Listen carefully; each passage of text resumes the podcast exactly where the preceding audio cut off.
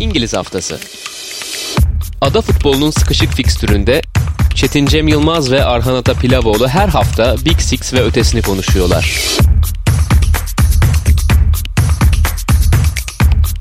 StatsBomb işbirliğiyle.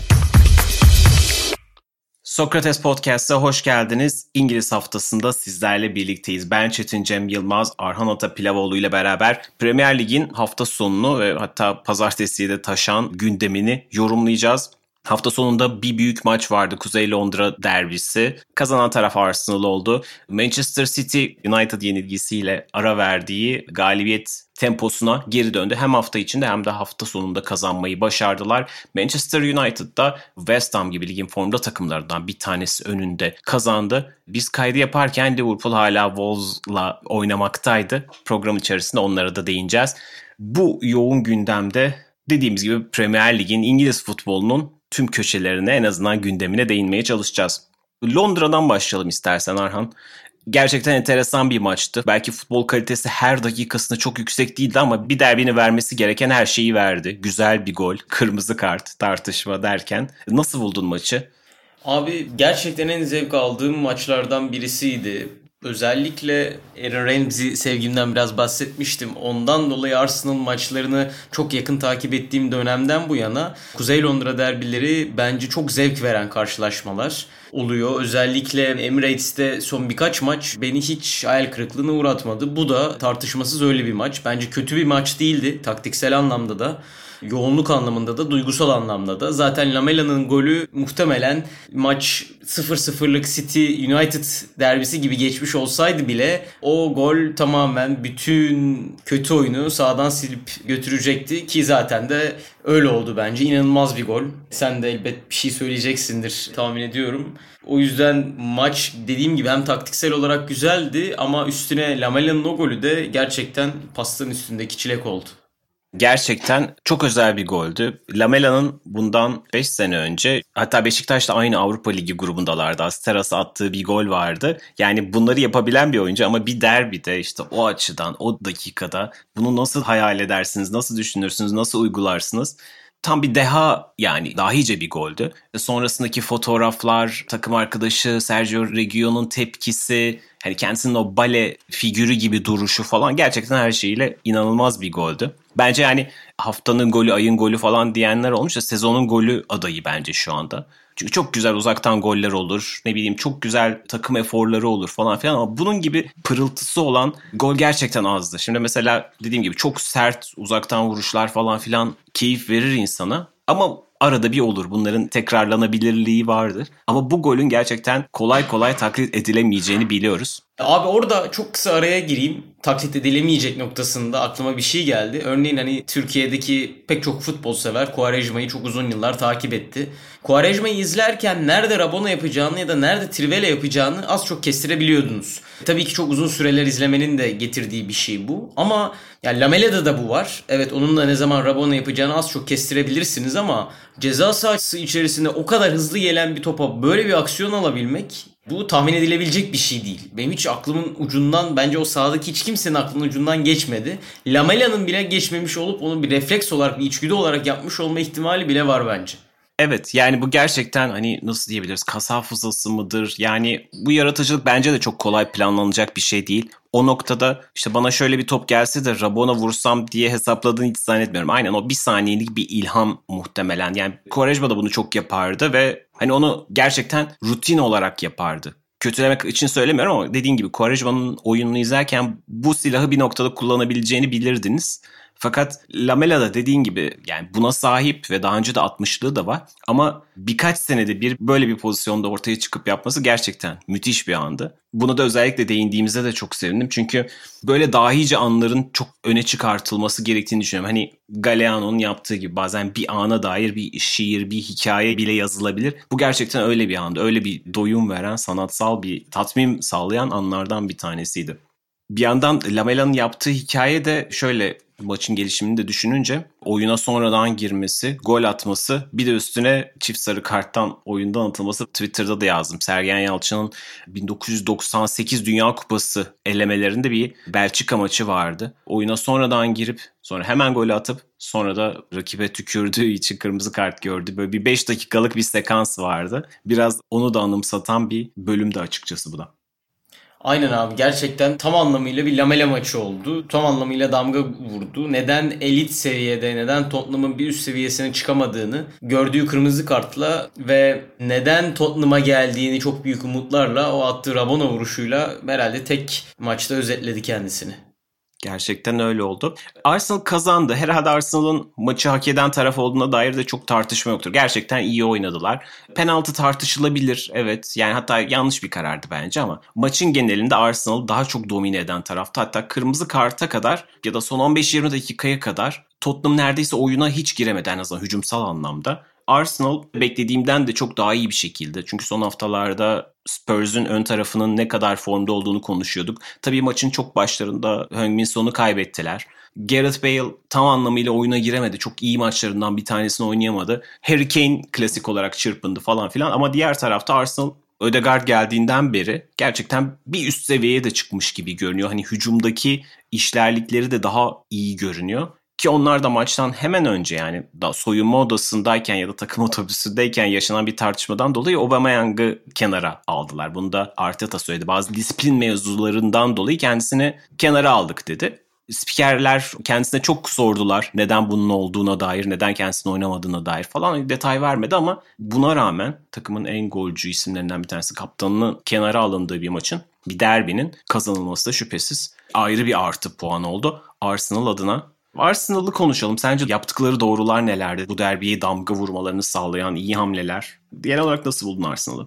Abi benim en çok hoşuma giden Arsenal'ın derbi performanslarından birisiydi. Çünkü tam anlamıyla bir dominasyon vardı sahada. Topa daha çok sahip oldular. Evet zaten Tottenham'a karşı daha çok topa sahip olmasını bekleyebilirsiniz ama oyun olarak Tottenham topu bırakmak değil de topu alamamak. Yani arada ince bir çizgi var. Sanki istese de o topu hiçbir zaman alamayacakmış gibi oynadı ve bu tabii ki Arsenal'ın başarısı. Maç boyunca özellikle Davinson Sanchez ve Doherty kanadına Tierney ve Emil Smith Rowe'la birlikte orayı işlediler. Bunun çok benzerini aslında Liverpool'a karşı Chelsea geçtiğimiz haftalarda yapmıştı ve orada Smith Rowe Davinson Sanchez'i biraz çekti. Yerinden oynattı. Doherty Tierney'e gitti ve o arada bir boşluk oldu. Ya Tierney içeri kat etti ya da orta sahadan birisi geldi o noktaya ve o hattı çok iyi kullandılar. Bir de maç boyunca dikkatimi çeken noktalardan birisi Arsenal'ın özellikle bu aslında 2021 ile birlikte devam eden noktalardan birisi Arsenal'da bir örüntüye dönmüş durumda ve özellikle Tottenham'a karşı şunu fark ettim.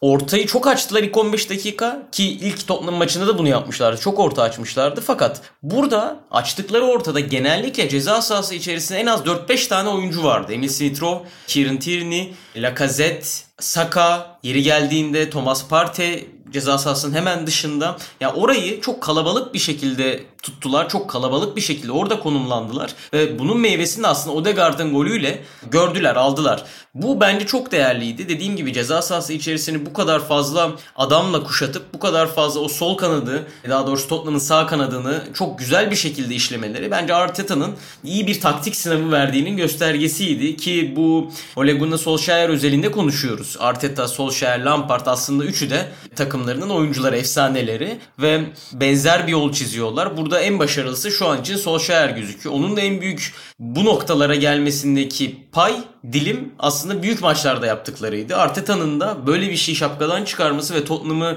tamamen kendi yarı sahasına oyun olarak, mental olarak konumlandırması bence çok değerliydi. Dediğim gibi orada Tierney, Smith Rowe, Lacazette, Saka gibi bir dörtlü, beşli bir hat oluşturdu Arsenal ve bu onlar için bence maçı getiren noktalardan birisiydi. Topu sana atmadan abi çok kısa bir ekleme yapayım. Bu topla buluşma noktasına baktım. Acaba dedim Tottenham'ın böyle bir zaafı oluşuyor mu? Büyük altılı maçlarında. Manchester City iki kere oynadı biliyorsun. Kazandığında 74 kez rakip ceza sahasında topla buluşmuş. Kaybettiğinde 60. Chelsea kazandığında 67 kez, kaybettiğinde 48. Liverpool iki maçı da kazanmış. İkisi de ama 60 paraminde 58-62. Arsenal ceza sahası içerisinde topla buluşma ortalaması 35 olan bir takımken bu maçta 48 kez topla buluşmuş. Bu bence çok değerli. Bu verilerin hepsini Statsbomb'dan aldığımı da belirteyim. Tamamen aslında maçın parolası o ceza sahası içerisinde fazla adamla bulunma ve Matt Doherty'nin kanadını iyi şekilde işlemeydi Arsenal adına bence. Evet getirdiğin nokta çok değerli. Yani genel olarak Arteta'nın büyük maç karnesi. Arsenal'la bakarsak son yaklaşık bir, bir buçuk ayda. Hatta geçen tam senenin sonundaki Chelsea galibiyetini de buna katabiliriz aslında. Yavaş yavaş büyük ve hedef maçlarda çok daha iyi sonuçlar almaya başladığını görüyoruz. Gerçi bunu geçen sene FA Cup yürüyüşünde de yapmışlardı. Liverpool'a eledikleri Community Shield'da da yapmışlardı. Doğru ama lige çok iyi başlamamışlardı ve ilk haftalarda, ilk aylarda oldukça fazla puan kayıpları yapmışlardı ve buna büyük maçlar dahil. İşte Tottenham ve Liverpool'a da yenilmişlerdi ligin ilk yarısında. Fakat şimdi baktığımızda önceki hafta Benfica karşısındaki geri dönüşlerini de konuştuk. Leicester City'yi de konuştuk. Olympiakos deplasmanında ki geçen sene elendikleri takımdı Olympiakos. Yaptıklarını konuştuk. E şimdi Tottenham'ı da yendiler. Dolayısıyla yavaş yavaş bir işlerlik kazandı, bir istikrar kazandığını görüyoruz. Bu genelde son yıllardaki yani Emery'i de katarak Arsenal'ın en büyük problemlerinden bir tanesiydi. Böyle bir kıvılcım gösterip kritik bir galibiyet alıp daha sonra gerisini getirememek gibi. Şu anda bunu yapmaya başladılar gibi görünüyor. Yine önemli bir aşamada olacaklar aslında hala. Çünkü Avrupa Ligi'nde iyi gidiyorlar. Eğer Olympiakos turunu geçerlerse sonrası var. Önlerinde West Ham United ve Liverpool maçları var. Yine ligin zorlu maçlarından ikisi.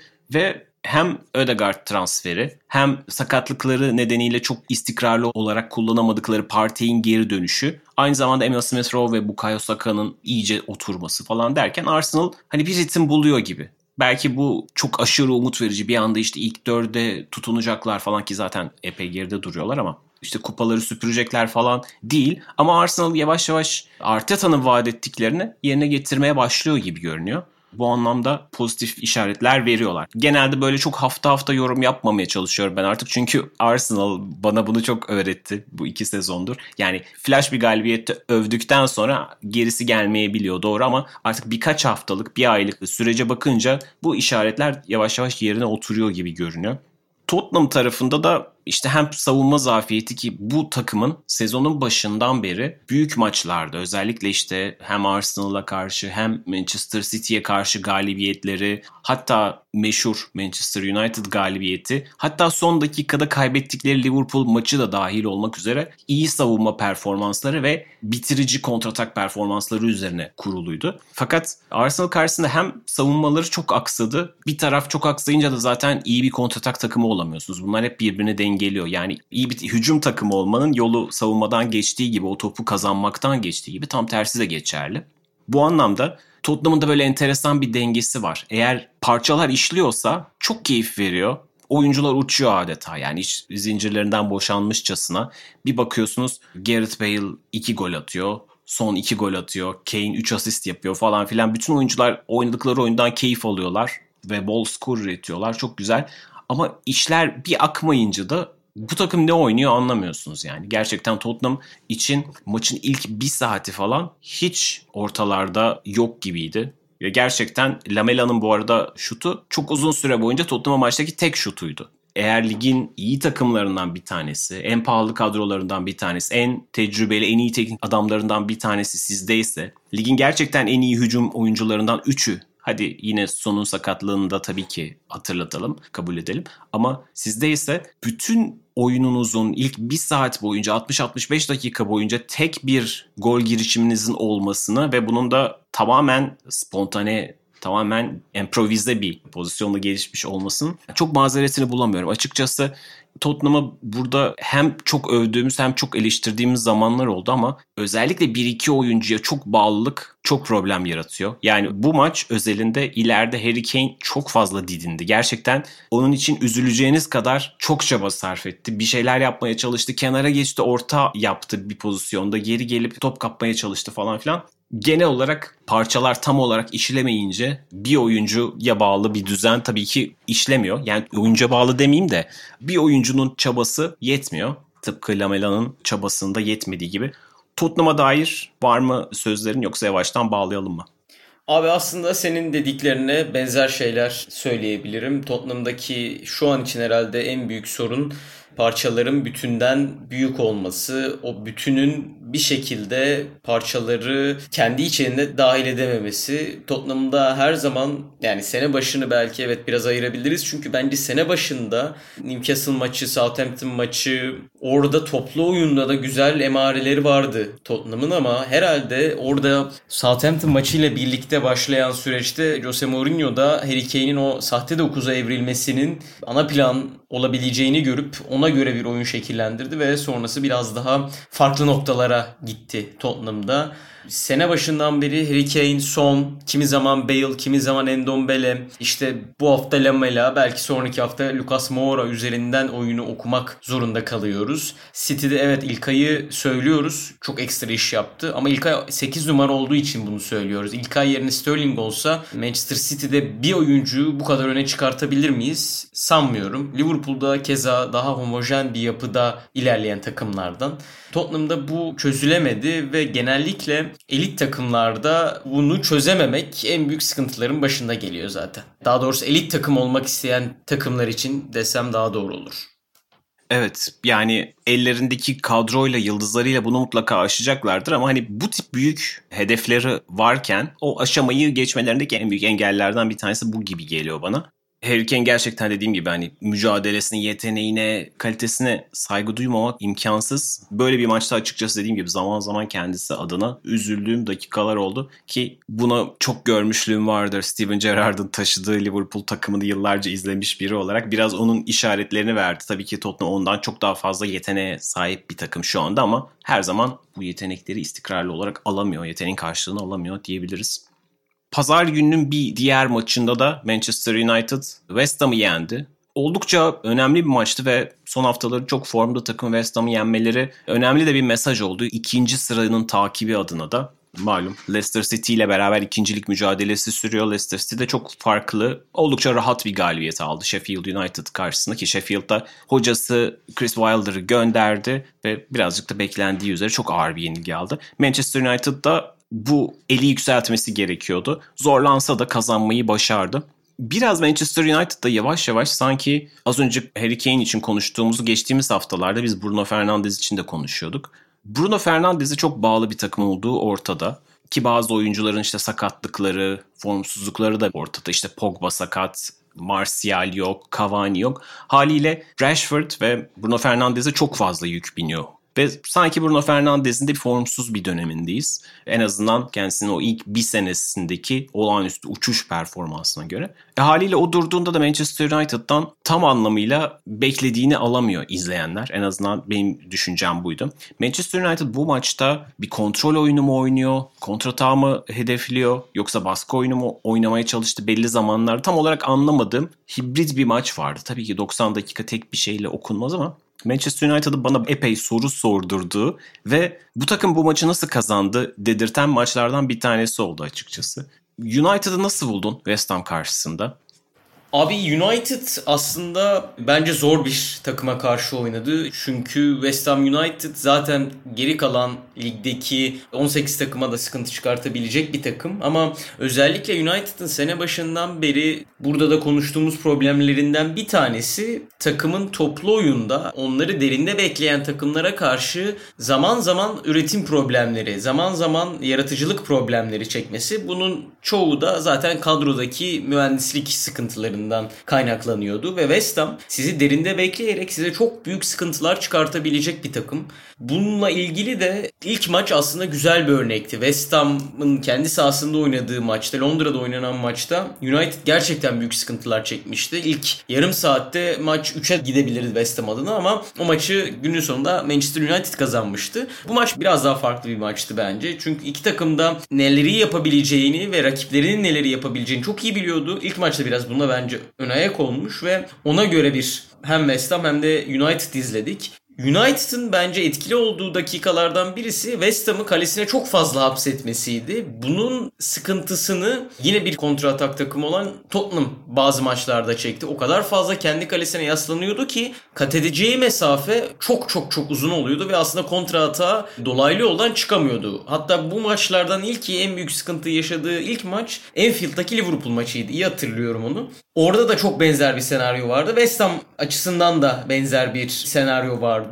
Bir 5-4-1, bir 5-3-2, 5-5 ile karşıladı United'ı West Ham ki bu aslında City'nin hücumu için ne kadar rotasyonel diyorsak West Ham'ın da savunmada aslında çok fazla rotasyonel şekilde United'ı bekleyebildiğini görüyoruz. Hatta bunu City karşısında da yaptılar. Dediğim gibi zaman zaman Antonio Yanucci atıp Jared Bowen'ı kanada gönderip bir 5-4-1 ya da iki en uçtaki oyuncu Antonio ve Bowen'ı tamamen kanada çekip bir 5-5 ya da bir ikinci bölgede, üçüncü bölgeye geçmeden rakip bir 5-3-2 de savunabiliyor West Ham. Çok fazla rotasyonel bir savunma yöntemleri var. Bence bu çok değerli ve rakibin aslında kafasını karıştıran noktalardan birisi. Dediğim gibi ikinci bölgede sizi çift forvet stoperlerinize baskı yaparken hücum ediyorsunuz. Üçüncü bölgeye geçtiğiniz anda Bowen kanada gidiyor. Antonio tek forvetle sizi karşılıyor ya da o da kanada gidiyor ve backstopper arasını kapatıyor ki orada Antonio McTominay'i biraz daha sakin olmaya, biraz daha ceza sahasının dışında gezinmeye itti. O bence çok değerliydi. Hatta United spesifik olarak West Ham'ın sağ kanadını denedi. O yüzden de Bowen'ı attı oraya. David Moyes hatta ikinci yarı daha savunma ağırlıklı Ben Johnson da Çufal'ın önüne geçti. Tamamen oraya bir çift düğüm atmaya çalıştı ama istediği gibi olmadı. Ya genel hatlarıyla ben maçtan gerçekten çok keyif aldım. Çünkü hem West Ham'ın dediğim gibi bu 5-4-1'i, 5-5'i, 5-3-2'si, reaktif olarak Jared Bowen'ın sağ kanada geçmesi, United'ın West Ham'ın sağına hücum etmesinden dolayı genel olarak iyi bir maçtı. United ama bence bu maçı o duran top golü gelmeseydi hani senin de bahsettiğin gibi abi çok kolay bir şekilde aşamayacaktı bence o United'ın ilk golü bulması bu mesela Tottenham için de geçerli. Derinde bekleyen takımlar için nasıl üretim problemi çektiğini söylüyoruz Tottenham'ın. Ama ne zaman ilk 15 dakikada 20 dakikada gol atsa Tottenham o maçları çok farklı noktaya taşıyabiliyor. 3-4 Crystal Palace maçında gördük, Leeds maçında gördük. Yine bir West Ham maçında gördük 3-3 olmasına rağmen. Yani o vitesi çok hızlı yükseltebiliyor Tottenham. 15 dakikada yüksek viteste oynuyor. Orada golü bulamazsa düşüyor. United da aslında benzer bir yapıya sahip. O ilk 15 dakikada 20 dakikada ya da United için biraz daha süreyi uzatabiliriz. İlk golü bulana kadar sıkıntılar çekiyorlar ve dediğim gibi o duran toptan gol gelmeseydi ben 0-0'lık bir maç gibi bekliyordum. Hatta sonlara doğru 80'e 90'a doğru United savunma hattını iyiden iyiye ileri çekince West Ham bir gol dahi bulabilirdi. Ama genel hatlarıyla dediğim gibi hoşuma giden bir maç oldu. Evet iki tarafın karşılıklı stratejilerin değiştiği bir de bahsettiğim gibi yani United forvet problemleri yüzünden bu sefer Mason Greenwood'u ileri uçta kullandı. Bu da enteresandı. Hem bahsettiğin gibi David Moyes'un da tutması zor bir takım olduğunu biliyoruz. Şu anda ligdeki her takıma problem yaşatıyorlar. Geçen haftalarda konuşmuştuk. Manchester City'yi de en çok zorlayan takımlardan bir tanesi onlardı. United'ın da yavaş yavaş kazanma problemine girdiği bir dönemden geçiyorduk. West Ham öncesindeki 5 maçın 4'ü berabere bitti. Bunların 3'ü de 0-0'lık beraberliklerdi. Hafta ortası yine Milan karşısında bir beraberlik aldılar. Kritik bir deplasman golü verdiler son dakikalarda ki bu maçı da dediğin gibi 0-0'a gidebilirdi. Son dakikalarda yine yakalanabilirlerdi işte Everton maçında olduğu gibi ya da yine Milan maçında olduğu gibi. Bunu tutmuş olmaları değerli o işte kalelerini gole kapatarak maçı tamamlamış olmaları önemli. Bu maçı da hiç oyuncu değişikliği yapmadan bitirmesi de Solskjaer'in enteresan bir detay ki hep derinliğini övdüğümüz Manchester United kadrosunun da aslında bu maçta kulübesinin oldukça problemli ve dar olduğunu da söylemek gerekiyor. İşte sakatlıklar yüzünden eli birazcık da zayıfladı. Onun da hakkını vermek gerekiyor. Hafta ortası yeni transfer Amad Diallo'yu işte Milan karşısında kullandılar ve ilk golünde atmış oldu. Ya onun dışında kolay kolay kulübeden çağırabileceği bir ikinci silahı yoktu sanki. Dolayısıyla burada hakkını vermek gerekiyor. United'ın hep övdüğümüz bir dolu iyi transferi var. İşte iyi oyuncuları var fakat şu anda eli oldukça daralmış durumda. İşte Cavani'ler, Van de Beek'ler, Pogba'lar, Mata'lar, Martial'ler hiçbiri şu anda en azından West Ham karşısında kulübede dahi yoktu. Burada hakkını vermek gerekiyor Solskjaer'in de. Kritik bir dönemeçten 3 puanla çıkmış oldular böylece. Bu maç gibi yine bir şekilde Liverpool'un 1-0 kazandığını da söylemiş olalım. Şu anda biz programı kaydederken Liverpool Wolves'u 1-0 yendi. Şuradan aslında ben bağlantıyı kuracaktım. Sen tam o kilidin açılmasından bahsederken Liverpool'un da en büyük işte Tottenham'a örnek veriyordun. Liverpool'un da en büyük problemlerinden bir tanesinin bu olduğunu düşünüyordum. Maçın da sonucu ve son kısımları aslında biraz enteresan oldu. Wolves savunmacısı Connor Cody, kalecisi Rui Patricio ile çarpıştı. Yine bir beyin sarsıntısı riski var. Umarız Rui Patricio'nun bir riski var. Kendisinin sahadan çıkartılması yaklaşık 8-10 dakika sürdü. Maçta 107. dakikaya kadar uzadı. Dileriz önemli bir şey yoktur ki Raul Jimenez de bu sene benzer bir şekilde çok ağır bir sakatlık yaşadı. Sakatlık değil yani kendi sağlığını tehdit edecek kadar önemli bir çarpışma yaşamıştı Arsenal maçında. Dolayısıyla bu anlamda da ilginç bir finale sahip olan bir maçtı. Liverpool kazanmayı başardı. Liverpool adına en büyük fark sanki bu maçta Diego Jota'nın varlığı gibiydi. İlk yarının son anlarında attığı gol maçı çözdü. Buradan yine devralırsam senin Manchester United için söylediğindeki gibi. Bu maçta mesela Liverpool neyi farklı yaptı dersen belki her şeyi çok farklı yapmadı ama işte Jota vardı. Liverpool'un bu seneki en büyük problemi o ilk golü bulmak açıkçası kendi gösteriyor. Salah ve Mane'nin gol sayıları belki kağıt üzerinde hala yüksek görünüyor ama bitiricilik konusunda gerçekten özgüven konusunda diyebiliriz problemler yaşadıklarını görüyoruz. Jota gibi bir oyuncunun geri dönüşü, bir üçüncü gol silahının sahaya dönüşü ve o golü bulması, o kilidi açan golü bulması Liverpool adına farkı yarattı ve Liverpool çok özlediği bir galibiyeti almış oldu açıkçası. Şu anda hatta düşünüyorum Liverpool sanırım Tottenham Hotspur maçındaki Firmino'nun golünden bu yana ilk defa ilk yarıda bir gol atmış oldu. Hep bahsediyorduk ya Liverpool maçlara girmekte zorlanıyor. İşte oyununu kabul ettirmekte en azından üstünlüğünü skorsal olarak kabul ettirmekte zorlanıyor. Bütün bu süreç boyunca Manchester City gördüğümüzde çoğu zaman Manchester City için maçlar tırnak içinde ilk yarım saatte bitmiş oluyor. Çünkü o ilk gol ya da ikinci gol ilk 30 dakikada geldikten sonra zaten rakibin tamamen gardı düşmüş oluyor. Liverpool ise bu sene defalarca gördüğümüz üzere o ilk golü bir türlü bulamıyor pek çok sebepten. İşte gerek baskıyı kuruyor, atamıyor, gerek oyununu kabul ettiremiyor, işte tempoyu yeterince dikte edemiyor. Ama bir sebepten bunlar gelmiyordu. Wolverhampton deplasmanında oyun anlamında çok baskılı bir oyun değildi. Oyunun çok büyük bölümlerinde Wolves'un daha fazla topa sahip olduğu bir maçtı. Fakat Liverpool bitiricilik farkıyla açıkçası Wolves gibi zor bir deplasmandan 3 puanla dönmeyi başardı. Var mı bu maça dair ekleyeceklerin yoksa ilerleyelim mi Liverpool'a dair söyleyeceklerin?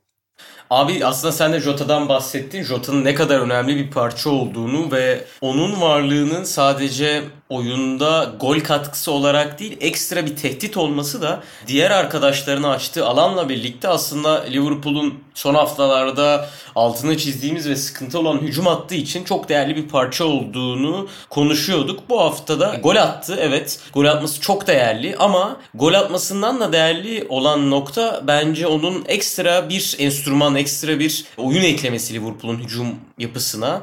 Bu da bence Liverpool'un uzun zamandır çektiği sıkıntılara kısa vadede bir merhem olacak gibi. Evet. Bir de hani iki konu üst üste gelmişken şunu merak ediyorum ben. Bir hafta sonunda Manchester United'ın West Ham'ı yendiği maçtan sonra yorumcular, yorumcular işte Michael Owen, Glenn Hoddle ve Ian Wright arasında şu tartışma geçti. Manchester United şu anda İngiltere'nin en iyi ikinci takım mı? Hani Manchester City'nin artık en iyi takım olduğunu en azından şu anlık tartışmıyoruz. Fakat ikinci takım için Manchester United. Evet tabelaya bakarsanız ikinci. Mike Owen buna karşı çıktı. Hayır bence hala Liverpool dedi. Ian Wright dedi ki Liverpool'un şu anki durumuna bakarak bunu nasıl söyleyebilirsin? Evet şu an yeterince formda olmayabilirler ama hala baktığınızda bence Liverpool'un seviyesine çıkmadı dedi Michael Owen.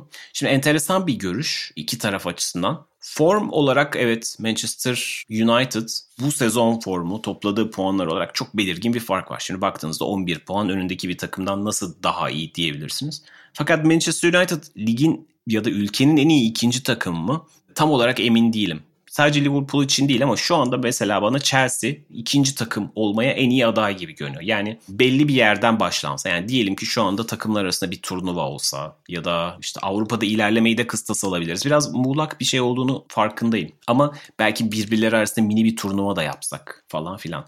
City'nin arkasından hangi takımı koyardık tartışması biraz aklıma geldi. Manchester United'ı mesela sen gönül rahatlığıyla ya da net olarak bu ligin şu andaki en iyi ikinci takımı olarak mı görüyorsun? Yoksa bu tartışmaya hak verir misin bir yerden? Abi en iyi ikinci takımı olarak görmemiz için yani tam olarak şu an bugün bir ligleri sıfırlama operasyonu gerçekleşse Yani diyebilir miyim ondan emin değilim. Yani Chelsea dediğin gibi çok kuvvetli geliyor. Kadro kalitesi olarak kesinlikle değil. Muhtemelen 3. ya da 4. takım kadro kalitesi olarak. Hatta net 4. takım. Chelsea, Liverpool ve Manchester City'den sonra. Yani Liverpool'da United'da aslında teknik adamlarının ve oyun yapısının yükseltmesiyle birlikte oyuncular kaliteli gözüküyor. Ama mesela Chelsea'de böyle bir durum yok. Chelsea'nin çok kaliteli bir kadrosu var.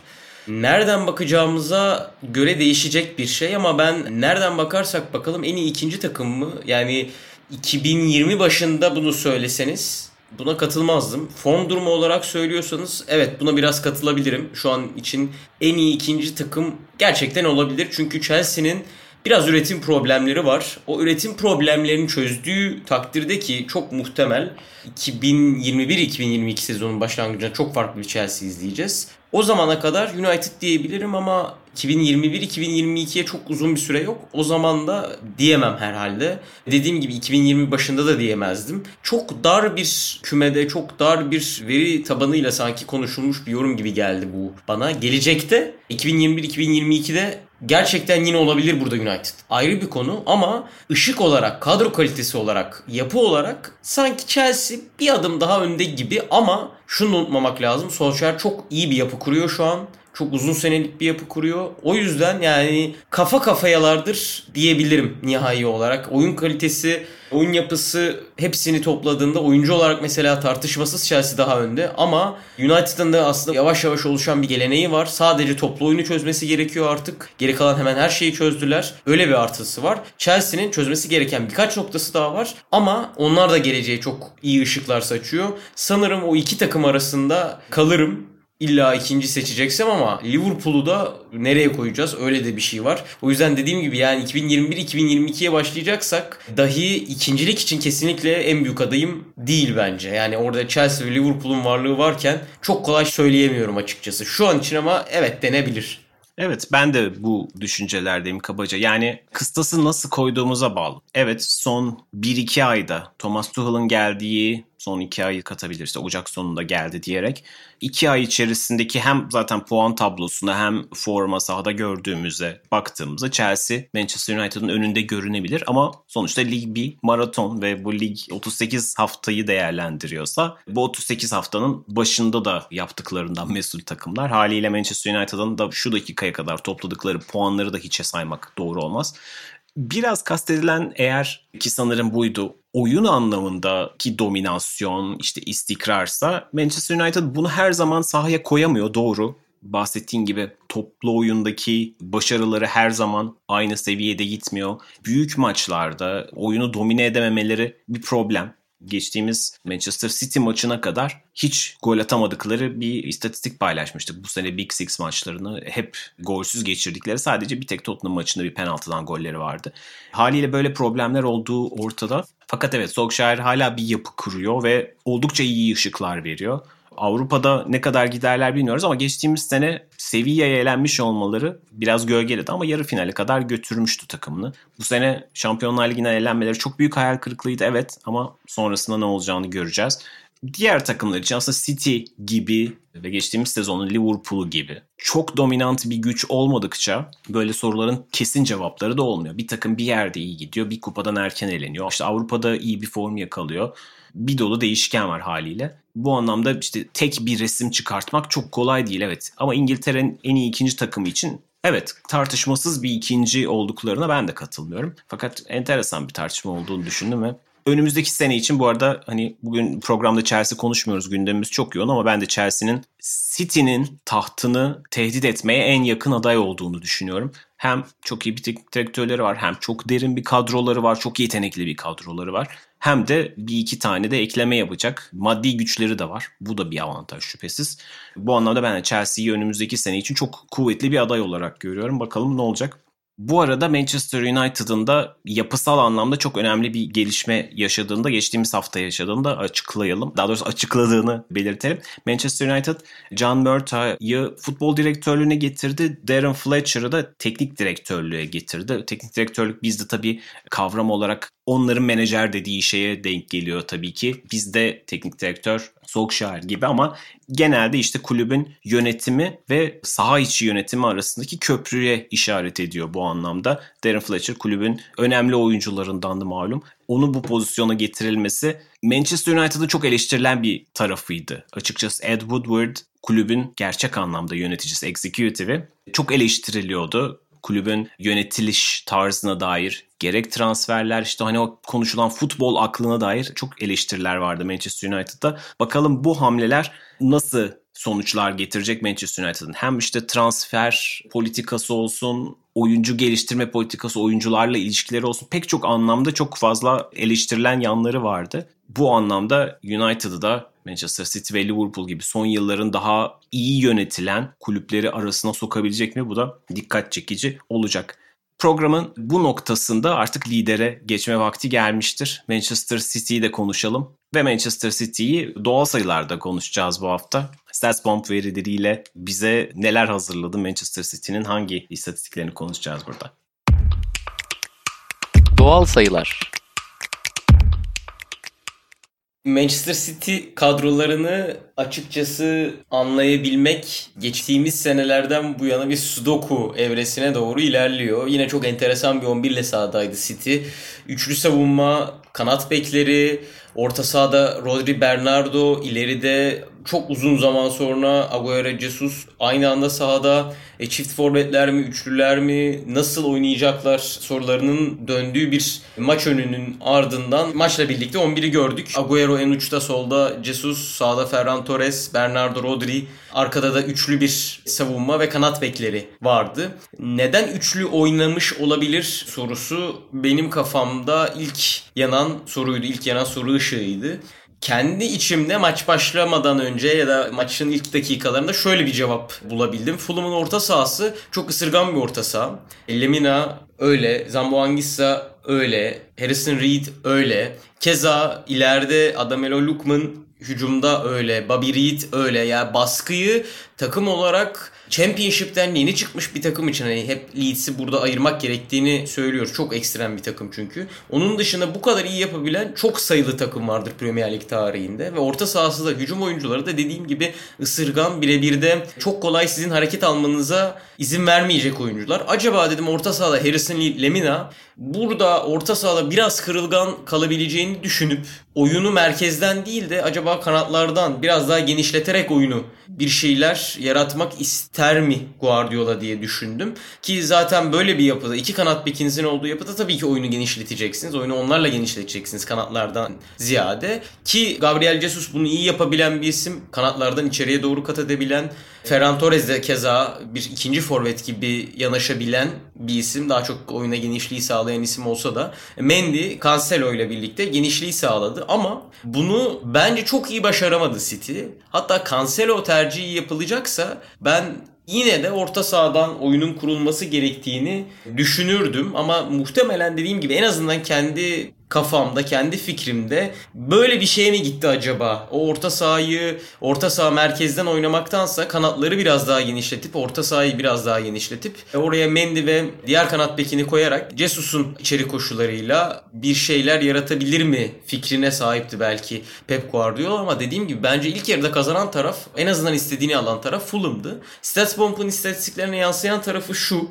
Deep Progressions ve Deep Completions diye iki farklı istatistiği var StatsBomb'un. Birisi Deep Progressions rakip yarı sahanın son 20 metresinde ne kadar fazla pas sayısı yaptığınızı söylüyor. O son 20 metrede ne kadar fazla pas sayısı yapıyorsanız Deep Progressions'ın takımın daha yüksek oluyor. Diğer tarafta da diğer istatistikte pasla, driblingle ya da top taşımayla rakip 3. bölgeye ne kadar girdiğinizi gösteren bir istatistik. Fulham maçında Manchester City pasla, driblingle ve top taşımayla rakip 3. bölgeye 40 kez girebilmiş. Sezon ortalaması 70. Ve bahsettiğim o 20 metrelik alanda yaptığı pas ortalaması normalde 3.80. Fulham maçında 3 ki bu üçün ortalamaya yakın olması çok normal çünkü oyunu hep yan paslarla açmaya çalıştı. Hatta oyun tıkanınca stoperleri getirir diye düşündüm ben. Laporte ve Stones'u.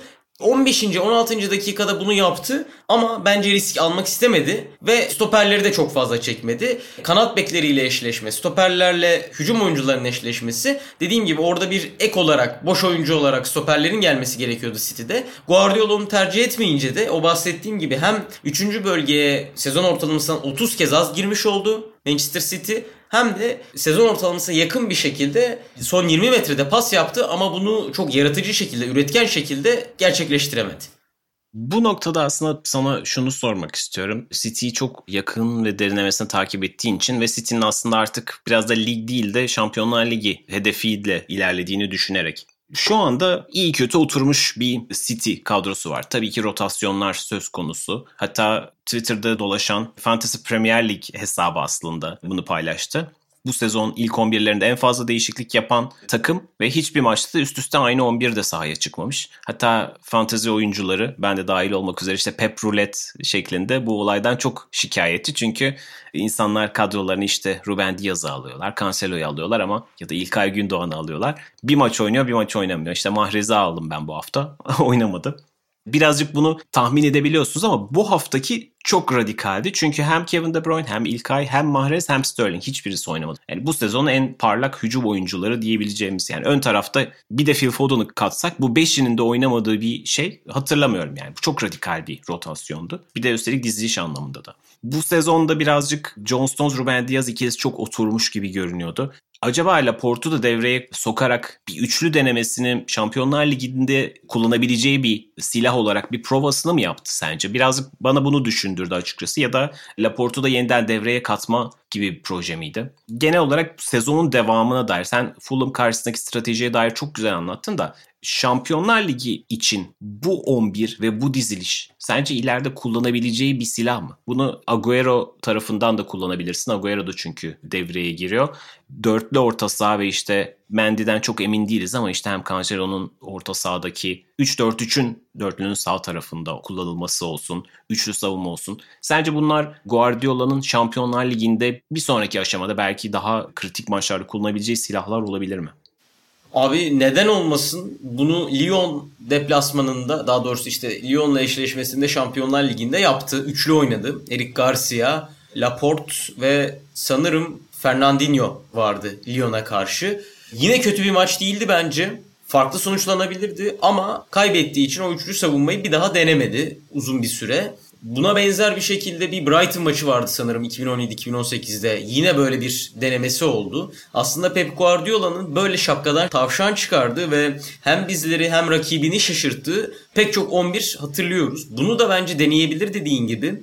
Çünkü o zamanki Lyon'a karşı 5'li 5-3-2 gibi bir Lyon vardı. O da benzer bir yapıyla tam eşleşmek adına böyle bir şeye gitmişti. Dediğim gibi bence çok başarısız olmadı ama mağlup olduğu için insanlar tabii ki başarısız olarak nitelendirdi. Benzer bir şekilde tek maçlık sistemde yine oynanırsa final 8 gibi neden olmasın? Orada denenebilir ve bu tek maçlık düzlemlerde ya da işte Şampiyonlar Ligi gibi 180 dakikalık noktalarda rakibi şaşırtmak adına bence etkili bir silah ve bunu Arsenal'a karşı Arteta'ya da bence yine Fulham'a karşı burada Scott Parker'ı da Leeds'le oynayacaklar mesela ilerleyen haftalarda. Orada da farklı bir şeyler çıkartabilir. Bunu bence Guardiola zaten kariyeri boyunca rakip teknik direktörleri de şaşırtmak hem de dediğin gibi bir plan olarak bir yapı olarak o maç özelinde de şaşırtmak olmasa da tamamen ana planı onun üstüne kurarak da sonuçlar almaya çalışabilen bir teknik direktör. Bielsa'nın sözü işte futbol aslında bir bilinmezlik yaratma oyunudur. Bunu da Guardiola çok iyi bir şekilde yapabiliyor. Kimi zaman başarılı oluyor bunu yaparak, kimi zaman başarısız oluyor ama genellikle başarılı olduğunu söylemekte bence herhangi bir beis yok. Evet Manchester City'de Chelsea gibi hafta içinde Şampiyonlar Ligi maçlarını oynayacaklar. Her ikisinde deplasmanda kazandığını hatırlatalım. Tabii programı dinlediğiniz dakikaya göre çoktan turu geçmiş de olabilirler. Maçların sonuçlarını almış olacaklar. Günlerin Köpüğü Programın son bölümünde günlerin köpüğünde Everton'dan bir hikaye var. Bilmiyorum bu hafta sosyal medyayı ve teknik direktörlerin basın toplantılarını ne kadar takip ettiniz. Fakat enteresan bir olay yaşandı. Iwobi milli takıma çağrıldığında bir Instagram storiesinde umarım tercih ettiğim pozisyonda oynarım diye bir story paylaştı. Bir mesaj paylaştı. Ve bu da sonraki basın toplantısında Ancelotti'ye soruldu. Siz Iwobi'yi tercih ettiği pozisyonda oynatmıyor musunuz diye. Ancelotti o sevimli, sempatik üslubuyla gülerek cevap verdi. Evet ben bunu gördüm. Konuşma fırsatım olmadı ama konuşmak isterim kendisiyle dedi. Öncelikle bana dair kendisinin oynamak istediği pozisyon neyse gelip bana söylemesini isterdim. Gelip bana söylesin. Ben onu istediği pozisyonda oynatırım. Orta sahada mı oynamak istiyorsun, forvette mi oynamak istiyorsun, on numara mı oynamak istiyorsun diye gülerek söyledi. Ve ben Pirlo'yu da holding midfielder olarak oynatmayı önce kendisine sordum. Oynamak ister misin diye. Evet bundan çok keyif alırım bunu çok isterim dedikten sonra oynattım. Ben oyuncuları istemedikleri yerde oynatmak istemem dedi. Bu ilk etapta aslında hani birebir anlamıyla alırsanız oyuncunun isteğini, o işte oyuncuyu mutlu etmeye dair bir hikaye gibi görünüyor ama bence çok ustaca bir iş yaptı Ancelotti. Hem medyadaki oluşabilecek kriz değil ama bir problem gibi görünebilecek bir anlatıyı hemen ateşin üstünü söndürdü. Su döktü ve bu hikayeyi bitirdi. Ama aynı zamanda da sanki o Pirlo örneğini vererek yani ben Pirlo ile çalıştım ve Pirlo'dan da performans aldım. Sen Alex Iwobi'sin yerini bil iması da aldım bir yandan. Bir yandan da neden böyle bir problemin varsa bile gelip bana söylemiyorsun. Çünkü açıkça şunu söylüyor. Gelip bana söyleyebilir, gelip bunu konuşabiliriz diyor. Birkaç anlamda hem oyuncuya ince bir mesaj veren hem de medyaya karşı oyuncusunu çok ezdirmeden hikayesini anlatan ve krizi de önleyen bir demeçti. Çok hoşuma gitti. Zaten Ancelotti hep konuşuyoruz. Real Madrid'de de Bayern Münih'te de. Yani başarılı olduğu ya da başarısız olduğu yerlerde de oyuncularla ilişkisi çok iyi olan hatta biraz fazla rahat olan Bayern Münih'te de biraz bu yüzden çok sevilmediği ve oyuncuların kendisinin kuyusunu kazdığı söylenen bir figürdür Ancelotti. Bu anlamda benim çok hoşuma giden bir detaydı. Sonrasında gerçi sahaya yansımadı. Burnley'e çok ilginç bir maç sonucunda kaybettiler. Burnley'nin müthiş bir top oynadığı bir maçta ve Everton'ın ilk dört hayalleri içinde biraz yıkıcı etkisi oldu. Fakat bu olay çok hoşuma giden bir detay olarak haftanın günlerin köpüğünde yer vermek istediğim detayı oldu. Abi yani Cürötti'ye karşı böyle bir cesur hareket yapmak da gerçekten ilginç. Dediğin gibi buraları yani Ivo bir profilinde değil de işte Pirlo demesiyle bile bence zaten o tartışmayı tamamen tek bir cümleyle kazanmış zaten Ancelotti. Evet Pirlo'su işte Ronaldo'su sayısız süperstar ile çalışmış bir isim. İşte Shevchenko'su, Kaka'sı. Gerçekten bu krizi de çok zarafetle çözmüş oldu. İngiliz haftasının sonuna gelmiş bulunuyoruz. Dinlediğiniz için çok teşekkür ederiz. Biz önümüzdeki hafta tekrar burada olacağız. Hoşçakalın. Hoşçakalın.